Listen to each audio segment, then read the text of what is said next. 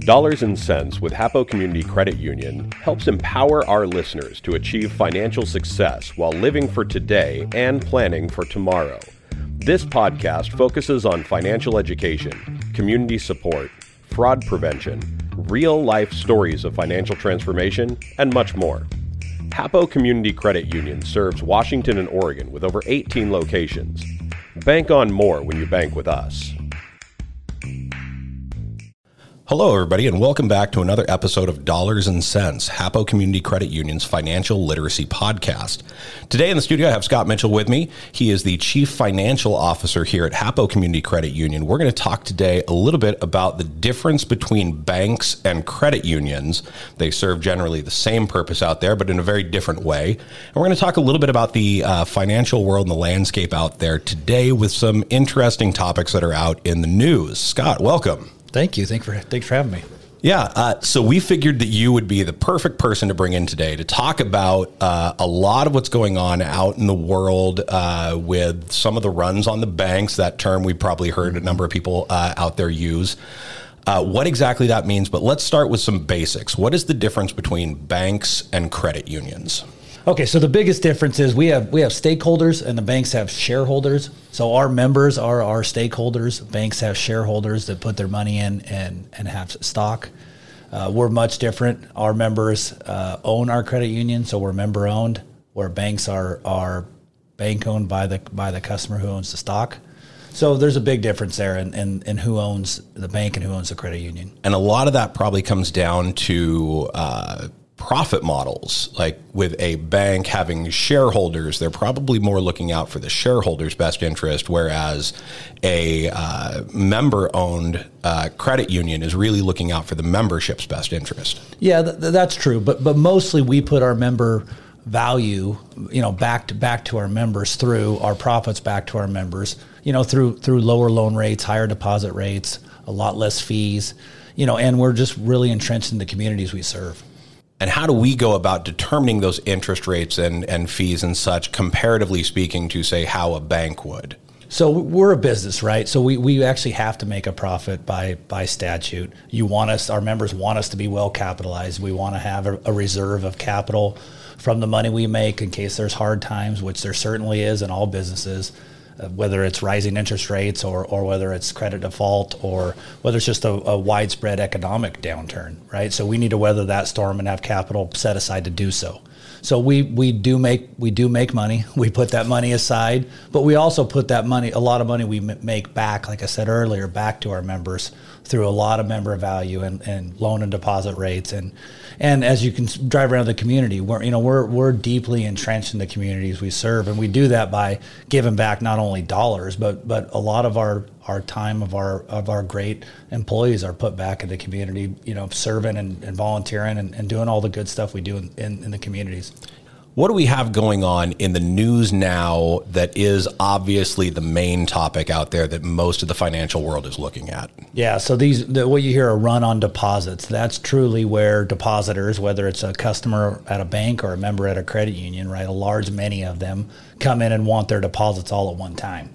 You know, we bank or credit union, we all have a certain amount of deposits cash on on site, but it's certainly not uh, enough to, to cover all membership or all, all customers coming in and wanting their deposits at one time. And that's because most of the money that is being uh, stored or, or deposited at the banks is out earning more money, correct? That is correct. In today's world, you know, money's electronic, right? And that's electronic for us. We have account at the at the Federal Reserve Bank much like many banks and credit unions do. And that, that dollar amount at, at, that's sitting at the Federal Reserve Bank is, is a lot of money, but we that money's earning interest as it sits there. Where the money that's sitting in our branches and our vaults, it's not earning any interest, right? So so we, we really try to manage our cash at our branches to certain levels. But with that said, we just go tap on the Federal Reserve if we need more money, and they they send you know an armored an armored car and, and de- deliver the cash to our branches. So that's that's not necessarily the issue. The, the issue that what's going on in the news is, uh, is, is a great many customers and mostly businesses, not individuals. And I think that's an important distinction. A credit union is mostly made up of individuals. We do we do bank uh, uh, businesses, and we, and we do a really good job at it. But uh, but for a large degree, credit unions as a whole serve individuals, and so uh, individuals don't necessarily have the the personal balance sheet, the personal savings account that a business does. Whereas in, in Silicon Valley Bank, I mean, there's there was businesses with nearly a billion dollars in that bank individually. And they, as a bank, were developed and mostly catered to startup businesses and technical businesses, if I'm not mistaken. They did. I think they're based out of Santa Clara, so that's in the hub of, of the tech world and, and startup companies. And and I know one that's been in the press is Roku, and you can see that often on your TV. And you know, it's a, it's a mechanism by which to watch programs. Roku had nearly 500 million dollars singly in Silicon Valley Bank. And you know, and and, and it's not shame on them. It just goes to like anything else in, in life, a diversification uh, of, of of everything's good. They had a single concentration. All their savings was in Silicon Valley Bank. They're likely going to be protected now, uh, even though that's uninsured, far past the limit by the federal government, which ultimately isn't a bad thing. But again, that's a business not an individual. Mm-hmm. Individuals are completely different. You know, they had a large percentage. So they, as in Silicon Valley, had a large percentage of their deposits uninsured. I think over ninety three percent. Hapo Community Credit Union is less than seven percent. I think the average credit union is less than ten percent. The average banks about thirty percent. So they were very much uh, large deposited yeah. accounts uh, and and very much over the top of the insurance. Now, for the banks, yeah. if I remember correctly, it's FDIC that's insuring those banks. For credit unions, it's actually a different organization, yeah. correct? It's a different organization called the NCUA, the National Credit Union Association, which which basically is the self insurance of all the credit unions. We pay into the NCUA. It's a pool of money that we we, we basically self insure ourselves. Uh, the the it mirrors the FDIC through the banking from from the dollar amount, two hundred fifty thousand dollars for an individual, another two hundred fifty thousand if you have a joint account, and then if you have certain types account like an IRA or a trust, it's another two hundred fifty and another 250 beyond that for those two examples. But yeah, the, the mechanism is is to protect uh, you know insured deposits.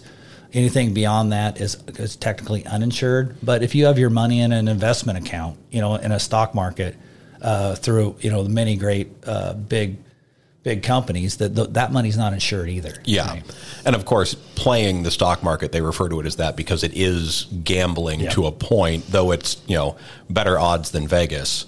yeah, yes, it is. so you mentioned the number two hundred and fifty thousand and how that works out. Uh, does that hark back to the diversification that you mentioned? Yeah, yeah it, it does, and you know, for us for us at Hapo and many many other great credit unions, you know, we we diversify our our risk through a, a, a great many members. Right, we have over two hundred thousand members at Hapo. Each member has a certain amount of money. Some could be a dollar, and some could be in the millions. And that that risk though is spread out between a, a, lot of people. The, where these banks like Signature Bank. Uh, back in New York or First Republic Banks out of San Francisco that's in a bunch of trouble right now, or Silicon Valley Bank they have just a, a high concentration of dollars to very few people, and those few people mo- mostly were businesses. So if one of those businesses wants to come and decide to liquidate their accounts, withdraw a bunch of that money, that's going to go against all that capitalization that you talked about in that bank, which means that they're going to have to come up with all of those dollars to give back to that particular individual or in this particular case company which is going to put a big strain on that business. The and by the business i mean that bank. Yes partly the answer to that is partly from the capital the amount of money they made and then partly from what's called liquidity. And liquidity is the the the, the access to sources of of funds.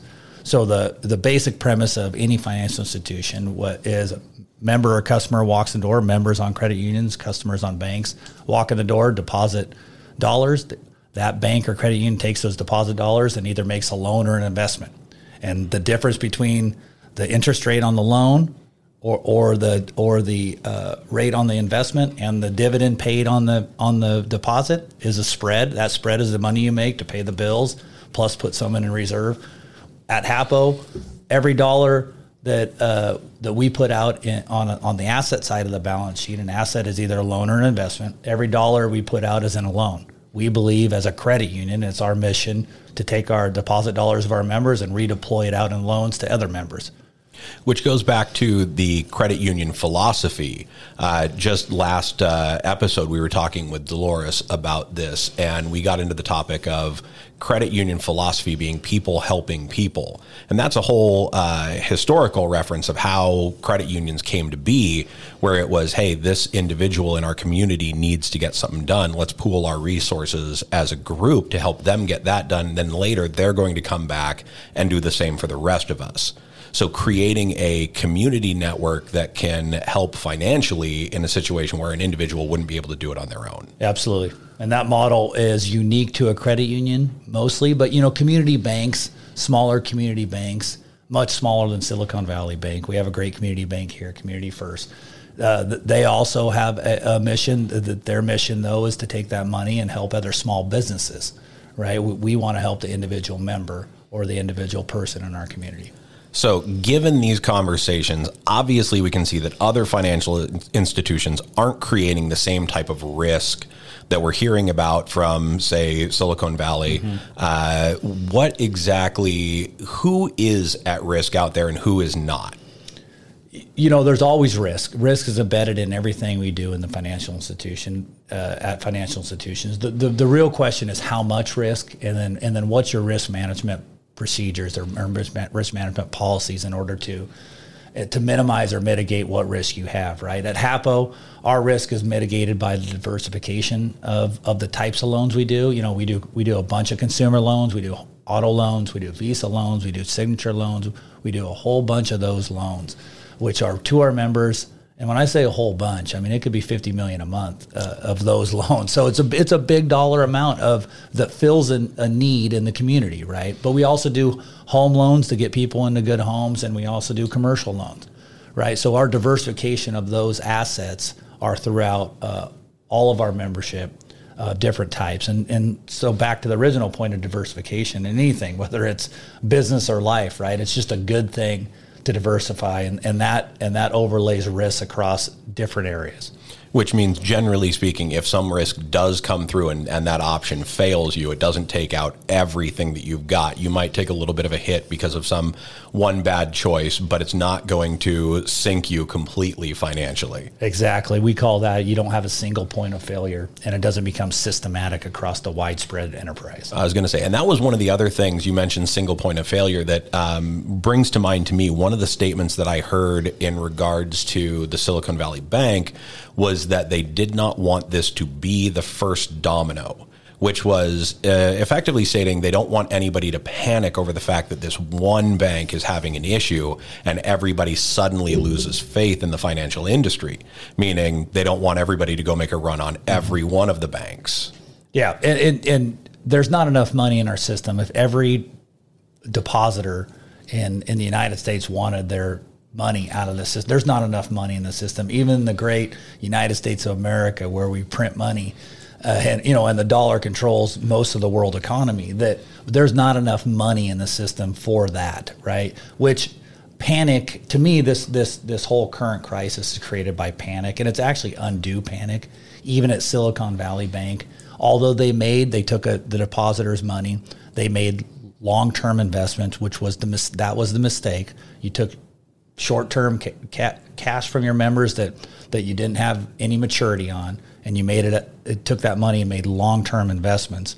It just it was a mix, mixed match of of assets and liabilities, is what it's called. And the risk that they took didn't pay off because they were looking at particular interest rates in the long run and they gambled on it going one way and it did not. Is that correct? Partly but here's the interesting thing. If if those investments a lot of them were out in 10 year treasuries. So the federal government offers uh, treasuries. It was a lot of them were 10 years. At the time this was last year when when the longer the term the better the rate which is what you traditionally would think on a yield curve uh, what it would be so they, they went out and paid their depositors X and tried to go get Y in, in, an investment. The longer the investment, the better the return to make a bigger spread. They did that and they didn't, they didn't, but their mistake was they did not account for the rapid interest rate rise that's happened since late last summer. So it wasn't just the rates that they were banking on. It was more evolved, more moving parts in the overall uh, economy that that made their decision. While it might not have been a bad one, it might have been too much of one. And especially with the, like you said, the rise of the interest rate, that proved to be the downfall of that one particular bank. It was, but if they didn't have to sell those treasuries, meaning if their depositors didn't want their deposit dollars and they did not have to sell, they would have got three percent return on those treasuries for the for the next 10 years and would have been just fine. It's just those when they had to get those deposit dollars, they had to sell those treasuries. They had to sell them at a loss because the current, current treasury rate is much different than what it was when they when they invested in the treasury. They had what's called realized loss, and we, and I can relate that personally to everybody. Everybody sees a 401k statement. You go, it goes up and up and down and those losses, they say they're unrealized losses and gains. Unrealized because you're not taking the money out. Yep. So Silicon Valley may, had to take the money out, realize the losses, and then and then that wasn't the, that was the first domino, but not the final domino. The final domino was this rapid, uh, widespread communication, mostly via social media, that that created a panic that caused other big companies that had d- deposit dollars, big deposit dollars in Silicon Valley to go, oh shoot, well, let's go get our money yep. and do the same thing, which just compounded the problem and just cascaded. I think in a two day period, nearly fifty billion dollars was requested to, to, be withdrawn, and they were two, they were a two hundred billion dollar bank, so twenty five percent of the deposit in two days were requested to take out and that that's going to be a hard thing for any business to to stand up to is having 25% of that pulled immediately. And of course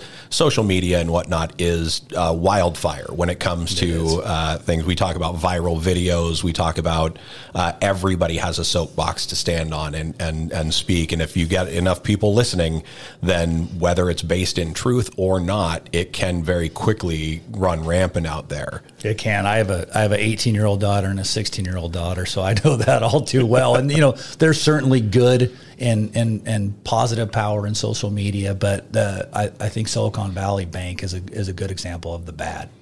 Yeah, people getting a little bit panicked, see what's happening, and immediately being like, "Well, I don't want to be on the downside of this because again, this is a financial situation, which means if those investments, if those savings aren't insured, then they're going to be the ones taking that hit from that risk." Correct. So at 25%, that's the equivalent for a credit union like Hapo, who has 200,000 members, saying that they had 50,000 people walk in to our, our banks and, and say, hey, I need all of my money out. Yeah, exactly. And I think that's a, that's a, that's a really good uh, analogy to say, you know, is that even is it even feasible or possible? Sure, it's it's possible, but that's a lot of people walking in the door saying they want their want their money, and actually, we're finding the opposite to be true. People are, are bringing their money from other places into Hapo as it's a credit union and a community organization. And I think people realize uh, through either the media or actually our regulators are promoting it that the safety in a credit union is so much greater because we we cater to an individual and we diversify the risk throughout all of our memberships. That we're seeing the opposite right now is people are bringing their money to Hapo. So, is there anything else that you want to throw onto this topic, or any random tidbits of information you want to put out there for anybody um, before we go ahead and sign off? I just think, lastly, I think just in summary, it's important to note that you know Hapo is very safe and very sound. We, we have a very conservative posture in what we do, and ultimately, we're in business to to help our members, right? So we we take our deposits and we put them out in member loans, and and we do it really well, and and we we we do a lot of good things in the community, and that comes from uh, our members taking their bringing their money in and putting in deposits and, and taking out loans uh, th- through that money. So I, th- I, think our business model is sustainable through time, and it's and it's really done well for uh, for the communities we serve. Excellent. Well, Scott, thank you very much for sitting in with us and bringing some different point of view to all of the news out there and, and a little sanity to a bit of the panic that's going around on social media and whatnot. Uh, thank you all for tuning in once again for Dollars and Cents, Hapo Community Credit Union's Financial Literacy Podcast. Until next time.